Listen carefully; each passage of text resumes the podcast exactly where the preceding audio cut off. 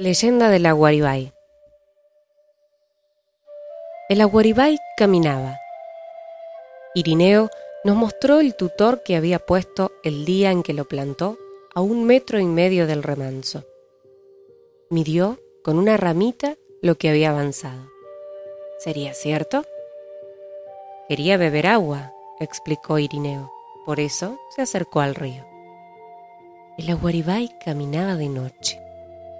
En los días de viento se oían sus pasos. Se quejaba.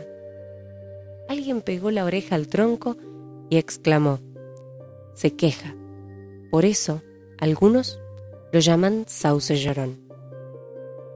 A la hora de la comida, la familia hablaba mucho para no oír los pasos del árbol y el quejido.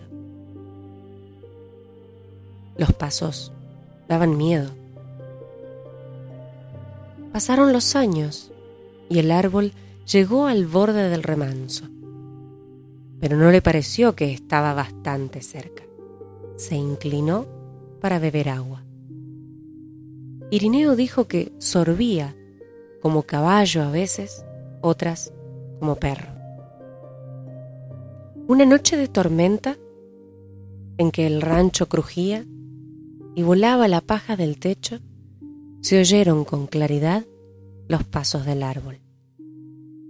Era pleno verano y Daniel, el hijo menor de Irineo, había salido con sus amigos a pescar mojarritas en el río.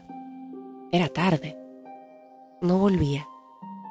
El viento comenzó a soplar. Irineo salió en busca de su hijo. Al salir, advirtió que el aguaribay, castigado por el viento, se había desprendido de la tierra.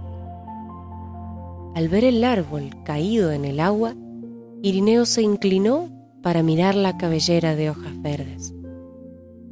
Entre dos de las ramas que formaban una horqueta, vio a su hijo, sano y salvo.